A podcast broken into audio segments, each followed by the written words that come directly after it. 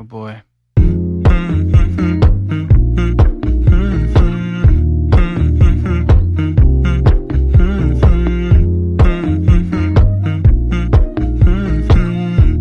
探听账号真相，破解流量密码。这里是账号侦探，用声音带你探寻流量账号背后的秘密。大家好，我是阿明。我是天天，我是老方同志。cool. I love you even if it's difficult.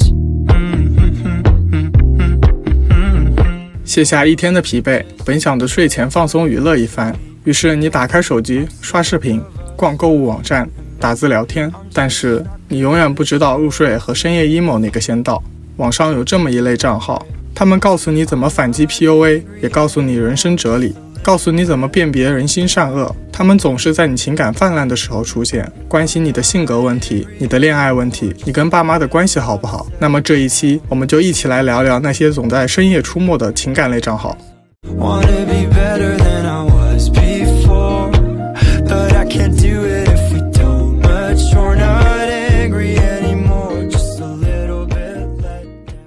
最近我在抖音上刷到一个关于《甄嬛传》的恶搞剪辑，我觉得特别搞笑。就是那个皇上说了一句：“嬛嬛真 emo 了。”就是你们最近有没有深夜 emo 的情况？就跟皇上一样的情况？我现在就是很少深夜 emo。我现在有一种情况就是，现在不是大四吗？然后就是成天 emo，不是就是喜欢从中午一直睡觉睡到下午五六点，然后下午 emo，然后宿舍的时候，宿舍感觉就是特别昏暗，然后再起床，一打开门，好不容易感觉想要呼吸一下空气，换个换个心情，结果发现天都黑了，然后我就会觉得特别的，就感觉全世界都抛弃了我自己的感觉。哦，这种感觉我偶尔也会有一下子。老方同志会有吗？不会。我一我现在可能过得挺快 就是快活的，可能焦虑大于 emo 吧，就是不是快毕业了吗？也不是快毕业了，你还停留在大三呢。就是最近可能大数据就是窃取到了我的小心思，就是小宇宙嘛，我也听播客，然后就疯狂的给我推荐一些什么考研嗯考不上，然后二战的，然后还有一些什么毕业找工作，然后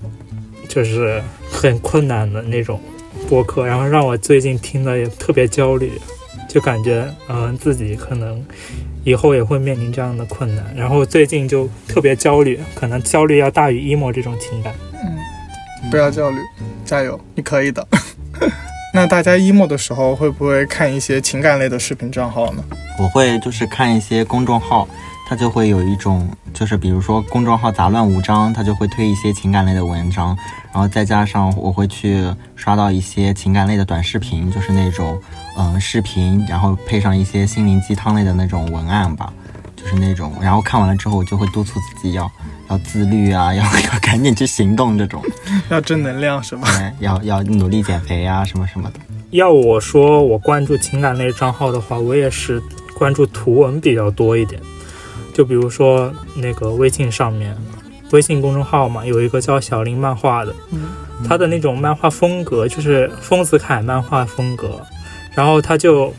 他会用一两句话，然后特别精辟、一针见血的就指出一些什么社会问题啊，或者说一些情感问题，然后就可能让人有那种豁然开朗的感觉。对呀、他不是被称为当代丰子恺吗？对，那除了这种公众号的图文类的呃情感账号，你们会不会在一些视频网站上看一些情感账号呢？比如说微短剧啊、访谈类的，还有情感咨询的，还有那种关于婚恋的情感类视频账号。我会比较喜欢访谈类和刚才说呢，我喜欢比较比较喜欢鸡汤文案类嘛。首先，我觉得我本身就是一个非常喜欢聊天的人，就比如说我们现在就在聊天嘛，再加上嗯，我比较喜欢倾听，因为我觉得访谈真的很有意思，就是你抛出了一个问题，然后他给出了基于他自己认知的一个回答，看上去就像是他只是回答了你的一个问题，但其实我就会觉得有一些情感的元素啊，或者是其他的话语属性被赋予在了他的这个答案之中，而且我觉得这个过程可能是一种场景的转移，或者是身份的置换吧，因为你看到的和他自己叙述的一些情感经历可能是有一点不一样的。还有一个原因就是，我觉得访谈类的策划很有趣，就是他们访谈的对象肯定是经过选择的，他们身上肯定会有一些不同之处，或者是代表了某一类群体，所以才会被导演选中。嗯，就比如说最近比较火的一个电视剧《亲亲日常》里的刘美含，我不知道你们有没有看过之前制足 GQ 对她的一个访谈。哦看看过那个，哦，我对她的印象还停留在那个巴巴啦啦小魔仙，我真的要被这个女的笑死了，就是在那个但是访谈里我，看过她演的电视剧，对在她那个访谈里，她她也说自己就是知名度高和火其实是两种，是其实是两个概念。然后我觉得印象比较深的就是他不是考研嘛，考北大，然后在他备考期间，他就鼓励自己每学习一小时，然后就奖励自己打，他考上北大了吗？没有没有考哦上，，就是他还上热搜了。刘美含考北大没考上，是他吗？对，就是因那个没考上，然后开心消消的打了几千关。就我比较喜欢看这个访谈的原因，就是在这个访谈里，抛开她这个就是女明女明星的这个身份嘛，她其实和我们大多数人是差不多的，因为焦虑大家都会有嘛，而且她也像我们一样没有什么太强大的自制力啊。所以我会觉得访谈类的情感账号比起其他类型的账号，它的情感流露可能会更加的直接或者是真实。这种真实经过艺术化处理之后，就会被不断的放大放大，然后就会和我们形成共鸣。就比如说我考研、二战这种，其实我也没有特别就是偏向于哪一类，可能是我我自己是一个急性子的缘故，我不喜欢那种情感类账号，就是一个人在那叭叭叭叭说，一直说下去，然后那种、那种呢，就是什么情感情感类的，我可能比较偏向那种慢慢的表达，或者说一些比较舒缓的配乐，再配上一些比较优美的文案的那种情感类的账号。我不喜欢就是那种慷慨激昂，像个愤青一样在那，就是一直些说大道理一。直说大道理的那种情感类的账号。可能对于那一类，我不是他们的受众吧。我跟你就相反，你喜欢我叭叭叭叭，我喜欢看一些正能量的，就是 正道的光呗。真正苗红好青年，就是不知道你们有没有看过抖音上一个叫做“北京小伙雨真”的那个账号，他就是一个呃正能量青年，他就是像你说的那种叭叭叭叭叭特别激情的那个他会。讲一些什么呢？呃，他有一个视频置顶的就比较有意思，就是呃男主和女主在谈论国家安全，然后男主特别慷慨激昂的告诉女主，我们我们国家特别安全，晚上走在大街上都不用怕被偷被抢什么的。然后最后有一个反转，就是呃他他其实这是一个广子，就是他最后推荐了一个安全智能门锁。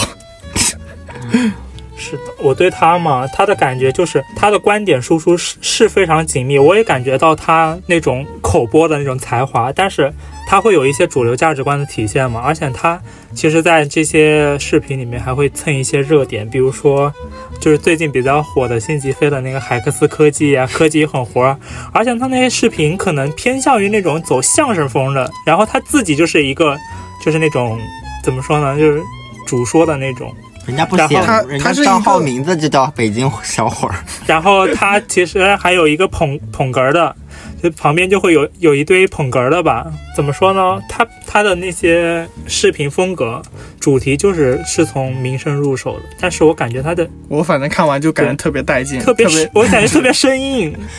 你觉得生硬啊没有做到硬 而且你。而且我看完一两个视频，就他一两个视频，我会有一种疲倦的感觉，我不想再听他说话的那种感觉。但是抛开内容不谈，你不觉得他演技还可以吗？我跟这不是我看了一下他的那个个人的生平简介，他居然出演过《金陵十三钗》，还还还有那个还有老炮，他其实是中央戏剧学院科班出身的。对他可以看出来他是一个专业的，就是他，而且他的观点输出特别紧密。但是我就是不是很喜欢那种一直在输出，让人没有喘息的那种档口的那种账号。我感觉他的那个语速让人听起来就特别的疲倦，就会让人可能你看一两个账号还好看多了就会感觉他特别累。可是演技好不是微短剧类都是必备的一个那个吗？技能吗？如果他演技不好，那那那那那那就演微短剧干什么呢？可能他的优势就在于他的观点就是特别正能量吧。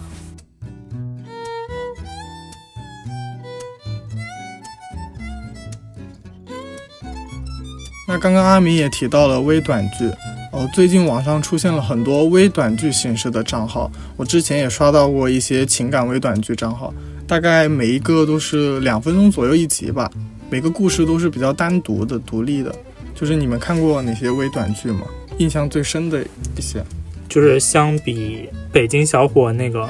我可能更偏向于看零号故事这一种账号，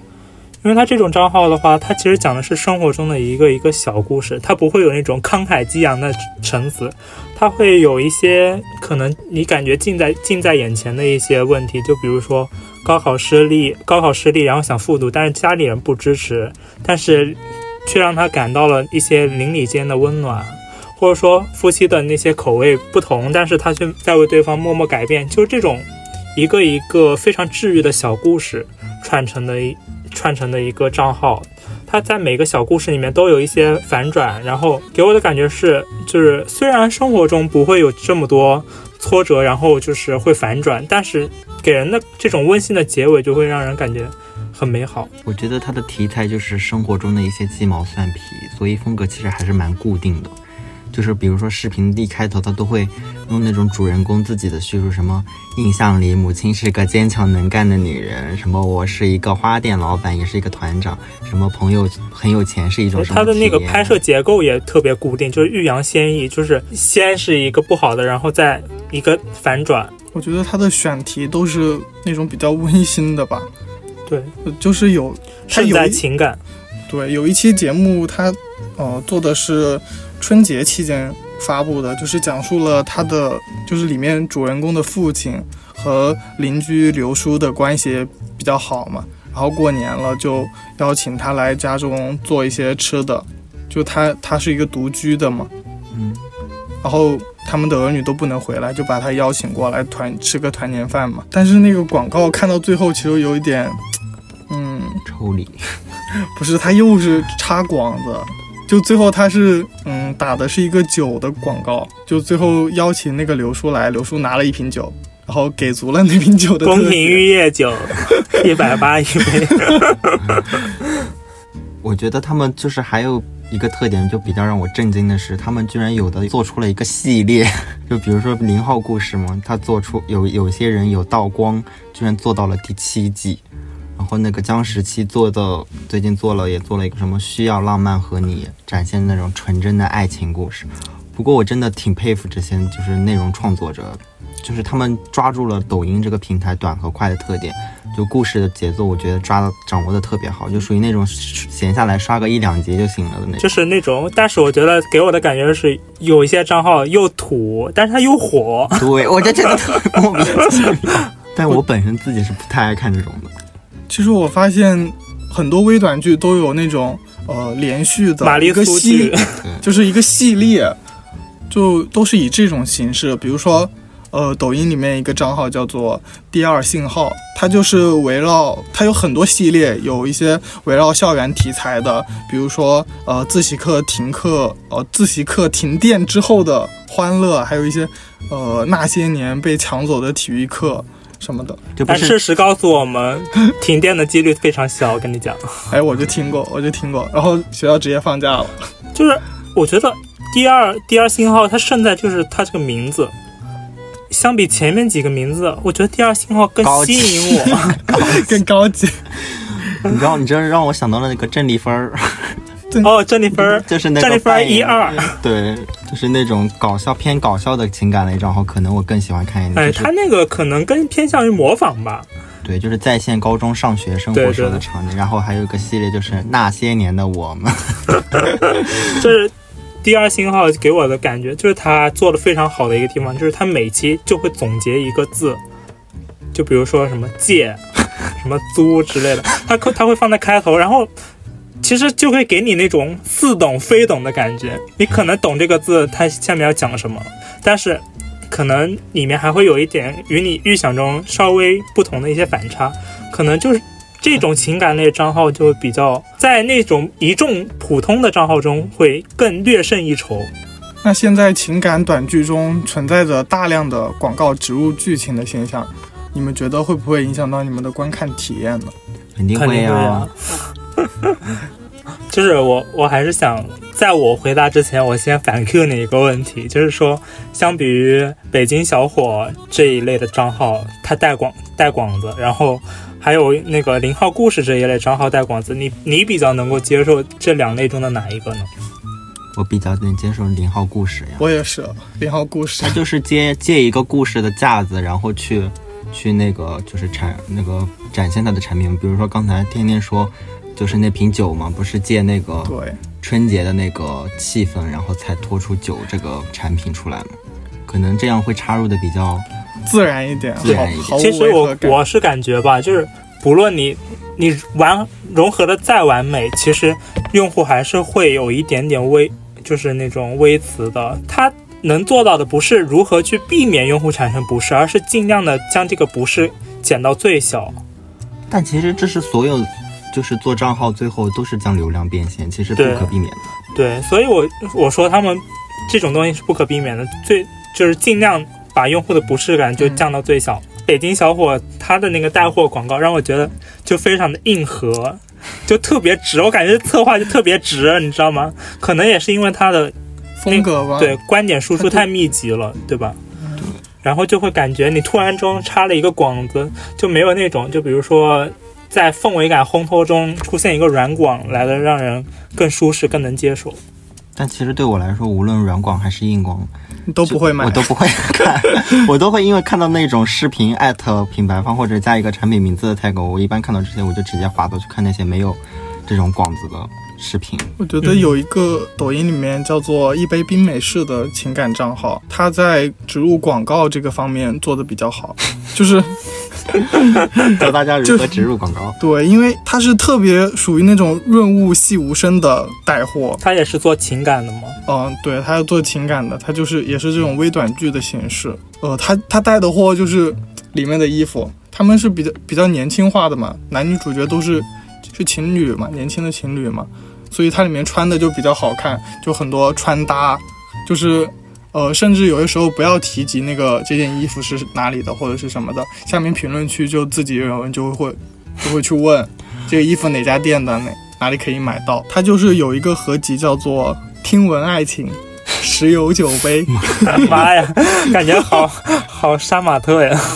是有一点吧，呃，它的那个故事的结局就是一般都是比较悲伤啊、伤感的，那它广告是插在中间呢，还是最后呢？它不会直接的体现出广告，就是里面的一些穿搭、一些道具是吗？一些道具啊，还有一些吃的喝的一些东西，这种广告的形式。就是他不说他自己带的对他不说，他不所以说，你说现在你要看一些没有没有那些 tag 没有接广告的一些情感类账号，其实非常少了。我感觉你要是不看这种的话，你其实没什么可看的。但我不会去看那些商品啊，我就直接看视频内容了呀。不过我觉得就是论就是带广告，我最佩服的就是 GQ，他每一条最后都是广告。人家是大主播，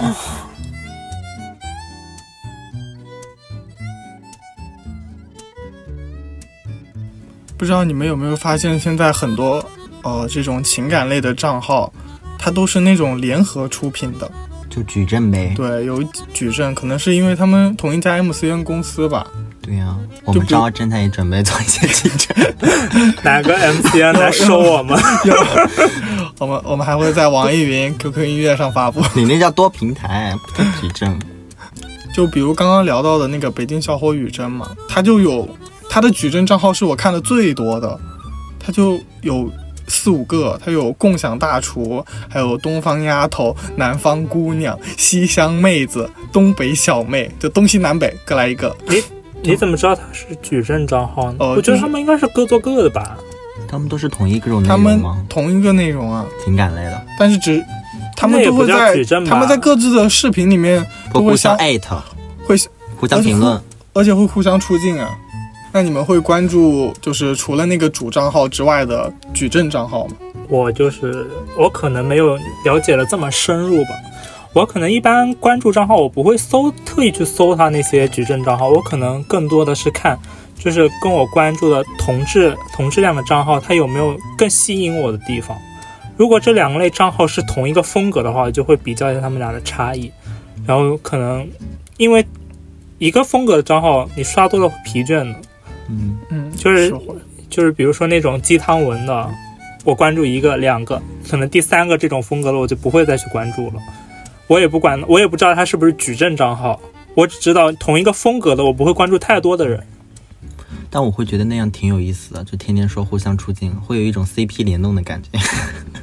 但是你是不关注，他也会推给你的。呃，我关注了一个情感类的账号，叫做子涵不 emo，他就是跟另一个账号联动嘛，叫做郝小河，跟他一起联动的。他们是两个，说是说是有合作关系，但是我感觉更像是两个独立的账号，一男一女。他们两个在里面饰演的那个剧情的角色，就是一个分手了很久的情侣，他们各自发了自己对于前任，就是他们之前的那九十九个美好的恋爱回忆，我觉得还挺有意思的。是那种不同视角的吗？比如对，说不同视角的那这是。站在男方视角，然后另一个账号是站在女方视角的那种吗？对，那也相当于是一种微剧情了吧？对，那我觉得还那个还挺有意思的，比那种单纯的就是互相站个 站个镜啊什么的好多了。我觉得看完他们俩其中的一个，就会想去看另一个人的账号，对啊，这样可以往之间加一些细节呀、就就可以就是那种特别的甜对。但是最后是分开的，因为他的那个系列就叫呃已经分手的情侣的九十九个回忆，那当然了，不分开怎么合作下一个呢？就以前在一起有多甜，最后就有多虐。那你们觉得对于这种现象是利大于对于他们账号本身来说是利大于弊呢，还是弊大于利呢？我觉得利大于弊吧，因为一个账号你做大了之后，肯定是要往其他平台或者是其他账号引流的，因为你已经做大了，然后它现有的流量就那么多了，也不可能会有更多的人去关注你了，所以我觉得往平台往各个其他平台或者是其他账号发展可能会更加好一点，对他自己本身。然后他如果发展矩阵账号的话，他也可以去做一些。嗯，比如其他形式的创新，或者是其他内容的一种，就是在创作吧。就是刚才说的子涵不 emo 和那个好小河，对，其实我觉得反而是另一种创新，我会觉得很有意思，我会想去关注。也不能说弊大于利还是利大于弊，利弊都有吧。你要看怎么去看待这个问题了。你像利的话，可能嗯前期吸粉可能确实比较快，然后导流啊，嗯、这些公域转私域可能都比较轻松。但是后期如果你真正要发展下去，当你离开这个矩阵，你真正想发展下去，还是要靠自己的内容创新和自己的一些实质的内容。比如说，呃，一些情感类，大家都是谈情感，嗯，大家都是高级的文案，你怎么从这些文案当中，你把你这个情感账号表达的更突出，才是才是你在这个矩阵当中能够生存下去的一个原因。你不能总是说靠大号带小号来引流，到最后发现，如果你小号没有实质性的输出，就是很平平无奇的一个账号，其实引过去，到到时候也是一些僵尸僵尸粉，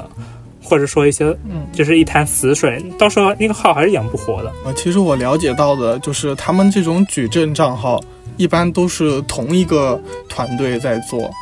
他们会形成一种流程化的模式，就是流水线呃流水线式的那种视频制作策划呀，然后到后期的拍摄剪辑，然后到一些粉丝的维护啊什么的。其实我觉得这种对于他们来说，就是利益肯定是最大化的，因为他们其实已经习惯了这种流水线的模式，就会能够产出很多的效益嘛。前段时间我在地铁上被两个大学生随机采访了，那次经，历让我怎么不知道？真的假的 我们不都是一起出行的吗？就是那次经历让我想起了一个情感类的访谈账号，叫做二根，因为他做过一个叫做《最后一班地铁》的情感访谈系列，不知道你们有没有看过？我会觉得这种街头采访式的其实还挺有意思的。如果他不是就是刻意找好演员的话，那种随机性其实会让人挺带感的。就是他那个那一个系列，就是在城市夜幕降临的时候，他去找呃地铁上最后一班的那个打工人、打工魂，年，一般都是找一些年轻人吧，他们坐地铁回家，然后就会跟拍他们，就先请求一下他们的同意嘛，然后跟拍他们。但是看上去是很随机，但是我猜还是有一些剧本的成分在里面你看它的画面是不是很精致呢？不是很精致，就是那种很晃，但是是很那种，但是也有你要可能是看画面，可能打造的就是那种画面呀打造出来的呀，对吧？对呀、但是，嗯，我们就不要抱着这种怀疑的目光去看了，就直接看内容吧。就他每一期都会采访一个呃不同行业的年轻的城市打工人，然后有一期采访了一个呃从事外贸工作的男生。就那个男生表面上看上去很板正，然后他跟着他一路回家聊了很多，然后最后回到家，他居然发现他是其实是一个 B 站的潮流博主，运气这么好，你在怀疑他？都说了不要，我们先不要怀疑了。就是他给我们展示了很多，嗯，那个潮流博主展示了很多他自媒体的一些设备啊，还有一些工作做呀、内容啊什么的，就是能够看到，嗯，现代都市年轻人最真实的样貌吧。就他们踏上最后一班，呃，地铁，然后回到出租屋，然后能够看到他们，呃，业余生活，就是除了工作之外的那种生活。所以我觉得这就是访谈类情感账号和其他类别的情感账号不一样的地方，就是它可能展现的就是更加全面或者是真实，然后也会让我们引起更多的共鸣吧。对，其实访谈类嘛，它可以分为两种，一个随机访谈嘛，一个是特别访谈。就是你刚刚说的那种是街头随机采访嘛，虽然我们抛开它的就是真实性不谈，它其实就是想打造出一个随机访谈的那种效果。相比这种效果的话，其实我也比较感兴趣是那种名人访谈，坐下来访谈的那种也。不叫坐下来访，就是那种有有特殊代表力的那种人的访谈。就比如说，呃，我看过一个账号叫“北京青年娘子访谈录”，就是在他那个里面，他会就是刻意的会挑一些比较著名的一些人物，就比如说那个跳水运动员张家齐，他其实拿过奥运冠军的。然后他在这里面讲的是什么？讲的是，呃，他一个奥运冠军到后来就是新的小将。就是超越他之后，他的内心的一种真实的状态，以及他嗯在训练过程中的一些伤病，一些真实的心理，还有一些呃经历，有自述，他有自述，有旁白，也有总结。就是在这个里面，我们可以看到，他其实是以一个人作为一个切入点，他不是说泛泛而谈一个社会，就是相比前面那种宏观的一些价值观书，它不是说。呃，怎么说？它不是说就是告诉你一个面，它会从一个点进行切入，讲述一个人的经历故事，从而反映一群人，就是有一点到面嘛。对，它会反映，它会从一个人当中，你可以看出这一个群体，就比如说他是跳水运动员，你会反映整个就是运动员他们的一个群体的缩影，然后他会让这些人以第一视角讲述他们的故事。就是讲述他们的酸甜苦辣与挫折。其实这种给我们的情感激励也是，就是直击心灵的那种激励。我看过那个《北京青年》，他有一期就是他们真的很会找人，他有一期找了一个呃也是比较有代表性的一位女性，她就是她有个标签是伏地魔，这个这个标签本身就具有话题性和争议性嘛，然后就讲述了他嗯。就是从小怎么被就家里的那种压榨，对，就是重男轻女吧。然后到后面他上大学啊、工作啊什么的，都会有一些就家里人给他的压力嘛，让他伏地嘛。其实你有就这种，你有没有发现，其实我们看到的这一类账号，它其实都特别贴近我们生活，就是我们老生常谈的一些话题，伏地魔呀，或者说重男轻女啊这种现象，还有一些就是失利啊或者家庭不和呀，它其实就是从生活中一些小的方面来切入，但是它如何把这个话题做的独特，其实就是这个账号需要考虑的。这个账号为什么火？就是北京青年为什么火？它可能不会不是说你展现的是怎么样怎么样，就是很普通的一个，你让人看的很没有感觉，就是他会从一些标签入手，标签化，嗯，最后都会反映到一群人的一种群像上面。就是还有一个就是他找过一有一期找过一个那个孙海洋，就那个哦寻找他哦儿子的寻寻亲的。亲的，他也是反映了，其实他到节目的最后，就是都会反映，就是有这么一群群体嘛，有那么一个网站嘛，就全部都是寻亲的嘛，就其实是一个社会还是有很多呃真善美的东西。对，就包括他，他，他其实，在他的那个每期节目，他都会写一个短小的文案，就比如说那个张佳琪，他会说，伤病大家都会有，但是抱怨过后还是会向上走。其实这种短小有力的一个情感文案，在这种在这种情感类账号里面，其实也是必不可少的。嗯那这类账号他们采访谁会是你们比较喜欢看的呢？就比较有代表性的。还是他们就是采访任何人你们都会喜欢看？嗯，因为我觉得本身他们这个就已经做出选择了，还是说在这个选择你们你们会更倾倾向于哪些人？我更倾向于会有那种故事性的，就是他本身会有丰富的经历、阅历，就是说话不要那种幼稚的，特别幼稚的。就比如说，呃，他说你喜欢拿你你拿到养老金之后，你希望它是多少钱？就会有一种幼稚的回答，就会说，我希望是花不完的钱，或者多多益善。我就会觉得这种情感类账号很没有意义，就是嗯它不能带给我什么，也不会让我得到什么，就是那种流水账式的账号。我我希望它有深度。我希望可以投稿。北京青年不是写了一个投稿那个吗？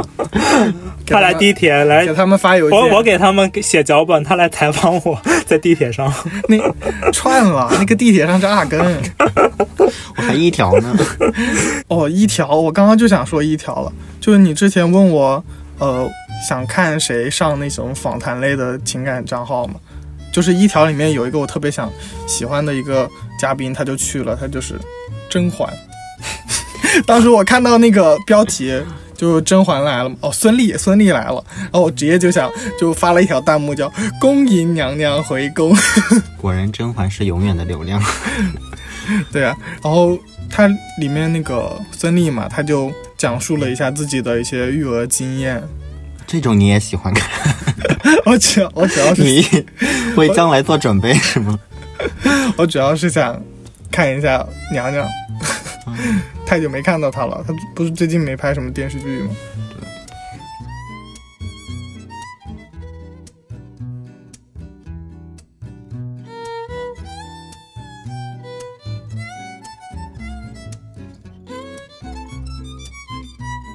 下面这个问题，呃，就比较抽象了。我不知道你们有没有看过那种鸡汤类的情感账号。如果给你们一个选择的话，就是鸡汤类账号，还是那种呃真人语录的鸡汤类账号？都挺鸡汤的，它本身就情感类账号都有一个标签，就是鸡汤文啊。就你们更喜欢那种真人出镜，还是那种呃以视频图文的形式？视频图文吧。就不想看到他们人？因为我会觉得特别的尬，因为你知道为什么吗？就是那种真人出镜的都是那种比较，就是比较老的，或者是比较正经的那一种。就是我说出来不知道会不会得罪人，我不喜欢怼着自己大脸叭叭叭叭拍的那种 情感类脏话，就是一顿一顿操作猛如虎，然后我听到脑子里其实没什么东西。就只看他脸。对，其实我对于真人出镜的话，我看了一个账号叫施施慧海，他其实是一个就是没有独白，没有那种特别特别急凑的那种文案，它只有一袭袈裟，一幅美景，然后一段一段那个配乐，我就感觉无声胜有声，他他会把自己想要表达的一个东西，他会写在文案里，就是写在那个视频的那个配字上。就是他不说是吗？他不念。对，他会给你一个特别治愈的画面。他其实是一个僧人，嗯，就让人，开始做抖音账号。就是画面就给人那种柔和的力量，然后还有那种智慧和豁达的那种感觉。就看他的账号的话，网友都说其实挺平静的。其实网友都说社会海是个大师，对啊，因为在他的那个视频里面，他虽然什么话都不说，他给我的那种感觉就是柔中带刚的那种感觉，坚韧。其实你们仔细看一下他的那个发布的视频，会发现他的评论区远比他的点赞要更要要更高。就他评论区有很多回复，他会一亲自的一条一条给人回复。就看完他的评回复之后，你就感觉整个人生都大彻大悟、顿悟了，直接得道升仙。就举个例子，他嗯、有个网友评论说，疫情耽误了我的青春，然后你猜一下，大师是怎么回答的？那就不要青春。大师说，乌云遮住了月亮，但是偷不走月亮。哇哦，哇哦，还还有一条是，大师，为什么人总是不满足于现状？然后大师回答，大部分人都只会伸手而迈不开腿。行了，这期播客别录了，我去看一下他的视频，说不定明天就得到了。说到这种禅师，呃，还有一个比较可爱的叫一禅小和尚，就也是情感类里面比较火的，就是那个三 D 动漫小视频，你们看过吗？我看过，他的每一期视频都会都会讲一句“师傅师傅为什么什么什么？”，我都惊呆了。他就是一个呃，小和尚，通过人格化的虚拟 IP 形象嘛，就展现那个小和尚对于呃情感啊，还有奋斗啊、成长啊、友情啊什么的这些问题嘛。然后还有他的师傅也会经常的出镜，就是他说师傅为什么就没有什么出镜不出镜。就是他师傅会承担一个回答的角色嘛。对呀、就是构建了一个场景嘛。对哦，我觉得他的回答确实也挺挺搞笑，但是特别有真理，你知道吗？对，一定就是。呃，一定程度上，我觉得有的时候迷茫了或者焦虑了，看一下他的视频，还真挺豁达的。我特别我特别我特别想练一段。他说什么？就是说两个人分手之后，他又来找你嘛。他说有没有什么？就是他问师傅，真的有破镜重圆吗？他师傅说 没有什么重归于好，只是他转了一圈，发现还是你最好骗。太真实了吧？我觉得他有点像那个《天天向上》之前的那个什么中华什么小剧场的那种。嗯还有就是他会说，就是不要，就是他会说一些人生的道理，但是你听起来就不是像跟你在在跟你谈一些特别大大的道理，比如说什么你要善良啊之类的之类的，他就会说什么那我们不要善良，一开始对一个人太好，等于一次性亮出所有的底牌，既会让对方失去新鲜感，也会让自己进退两难。行了，念到这里就可以了。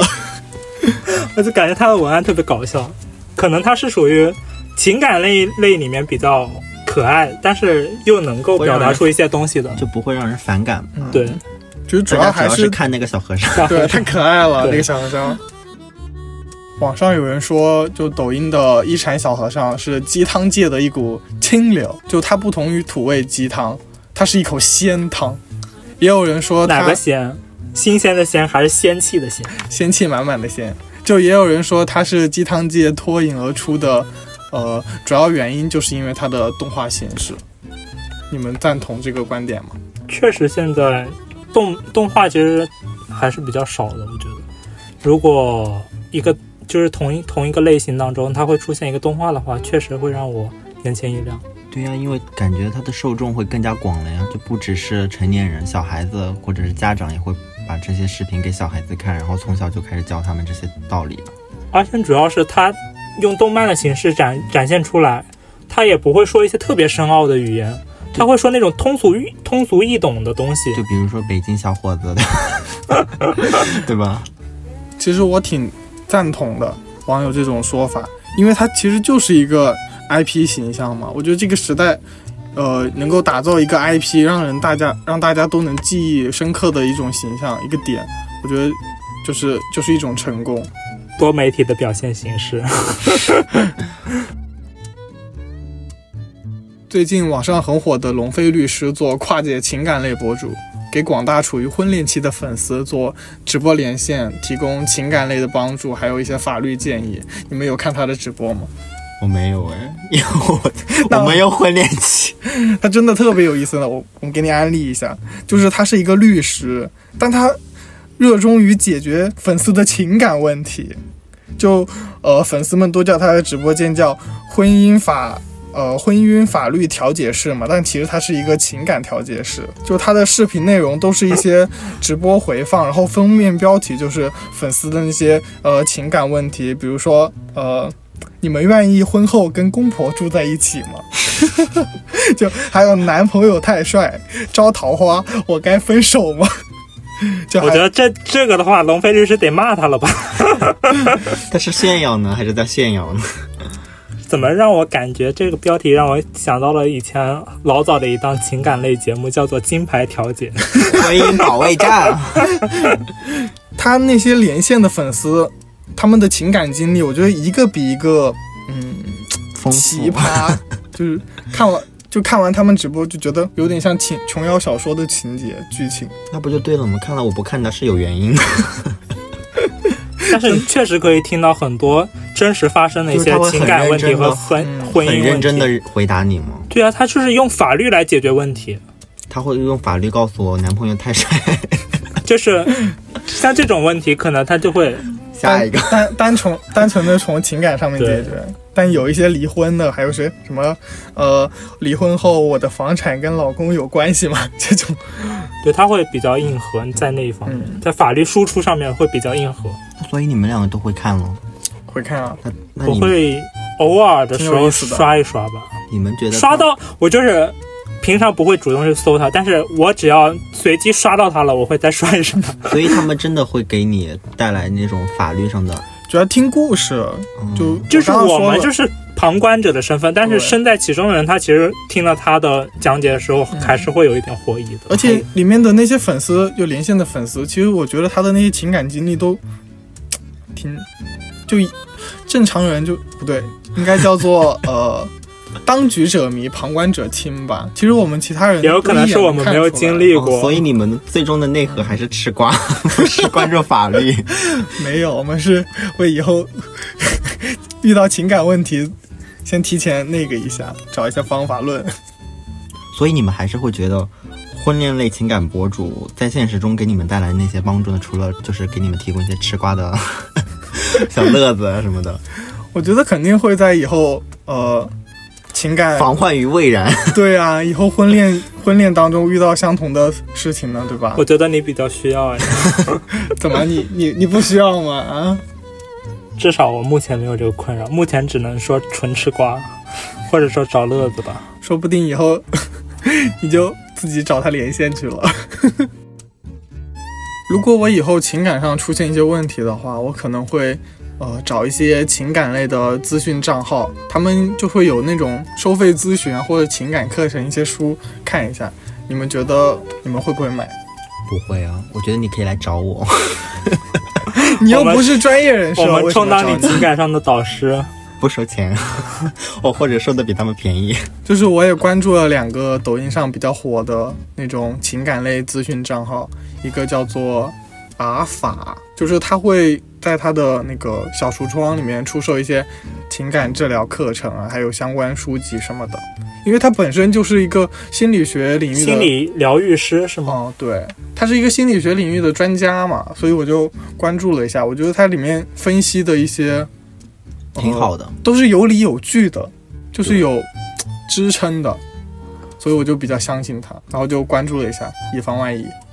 可能现在疗愈师这个行业越来越被人接受，但是我其实不会关注他，因为更多的是因为他这个名字。阿尔法可能是我从小就不是很喜欢数学的缘故，就是阿尔法这个名字让我觉得数学公式吗，还有贝塔，就是那种痛苦的经历就翻涌出来。相比这个阿尔法，其实我还更我更喜欢的另一个就是这一类账号，其实叫扎心石正石，有那么难念？好难念。因为那个邓和正我总是分不清嘛，所以我还是嗯，就是它首先这个标题就很吸引人啊，就是疗愈师，其实近些年来被大家提的很多了，但是它如果就是用这个名字的一个对立面，比如说疗愈，那我就扎心，扎心石就是让人眼前一亮，然后就会让我感觉到反差，对有一种反差但。是我不会，我会觉得他名字会扎我的心哎。他我本来都那么惨了，他还扎心，所以你就点进去，我扎一下不会点，那我就他都我都那么惨了，他还扎我的心，可能是各有各各有所好吧。可能人家理解的扎心是点那点击小红心。我只是说名字方面啊，但是内容的话，其实两个都不是很吸引我。所以你们都不会去看。我会啊，我刚说了我会，我觉得就是自己。就可能会有一些心理问题了，绝对不能憋着，就得跟朋友倾诉啊。那你找朋友就好了，你为什么一定要去找婚恋咨询呢但？但有些时候也是需要一些专业人士、啊、心理问题是吗？就是他需要一个专专业的人士给他去指导的时做一些候，开导，就是这类情感账号可能就会给他一些帮助。就是做一些什么测试啊、但是看到那看到那么多钱，我可能会望而生畏。就就就买便宜一点的教程呗，或者是只是说做一些咨询吧，就是。嗯，有一个公众号叫做“易心理我知道我在上面做过测试，然后结果最后弹出报告的时候，他跟我说”，要想付费。我，你知道我前面做了多少条吗？我前面做了特别多条测试。它其实就是这种情感类账号资讯它的商业模式吧。是公众号吗？嗯，它是公众号，然后它现在但是它抖音我也看过呀。嗯，它是有抖音，也有微博，哦，还有微博就，是在微博做的，甚至甚至于它还有 APP。这是我没想到的。？它还有自己专门的 APP，然后里面点击就跟那个一条一样啊，一条也有 A P P，二根也有好像，二根反正我是没做到。小程序有。聊偏了，他们俩是不是同一家公司？反正都最后都是商业变现嘛。但是我我就是抛去这个付费不谈，我觉得一心理我还挺喜欢看的耶。你喜欢做那些测试吧？不是，他不是测试，他会讲一些小故事，就什么妈宝男，我们两个就比较喜欢做测试哦，就看自己属于哪种属性。我特别喜欢那种那种性格奇奇怪怪的小测试，我都会做一做。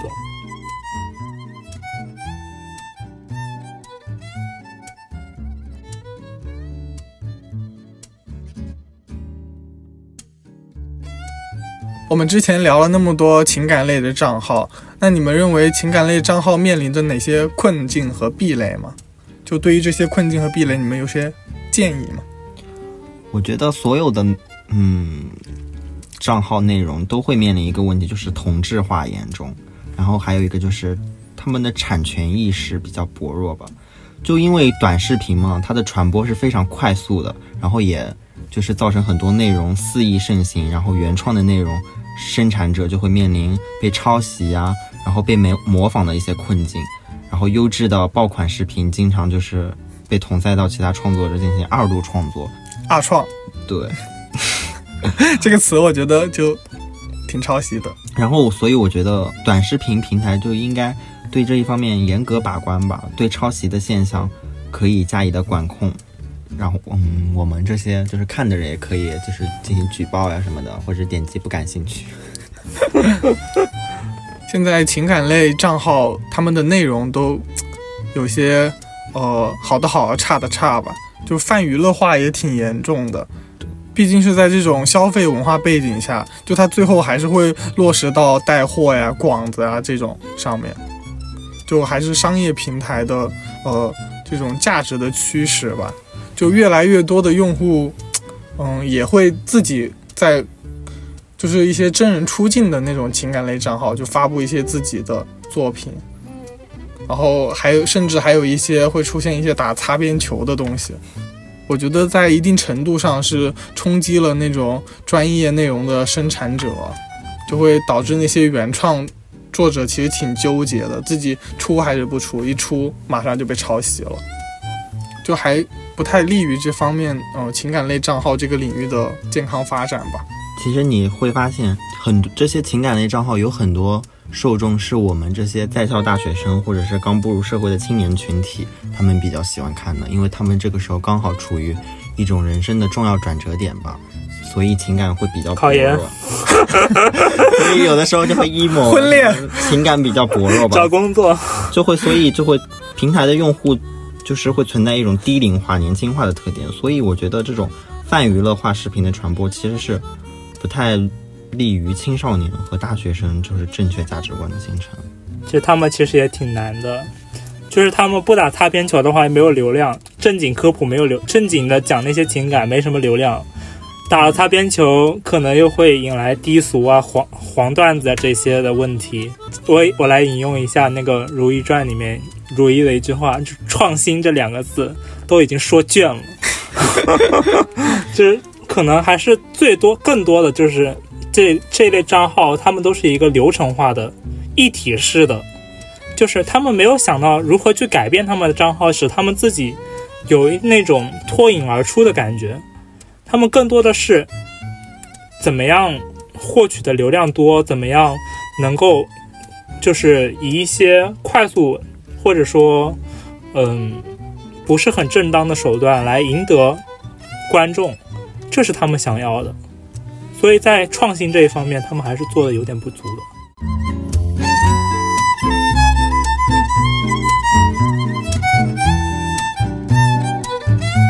这个世界上总有人喜欢鸡汤，有人不喜欢，但无论是谁，都有这样一个经历：被一句话无意中击中内心，仿佛一切有了答案。所以心情低落的时候，这边建议您多去超市听听好消息。如果不够，再加一句：生得再平凡，你也是限量版。好了，以上就是我们账号侦探的第四期节目。怕黑就开灯，想念就联系。有些时候只需要胆子大一点。听众朋友们在深夜 emo 的时候，也可以听听账号侦探。不管你需不需要，我们一直都在。拜拜，我们下期再见。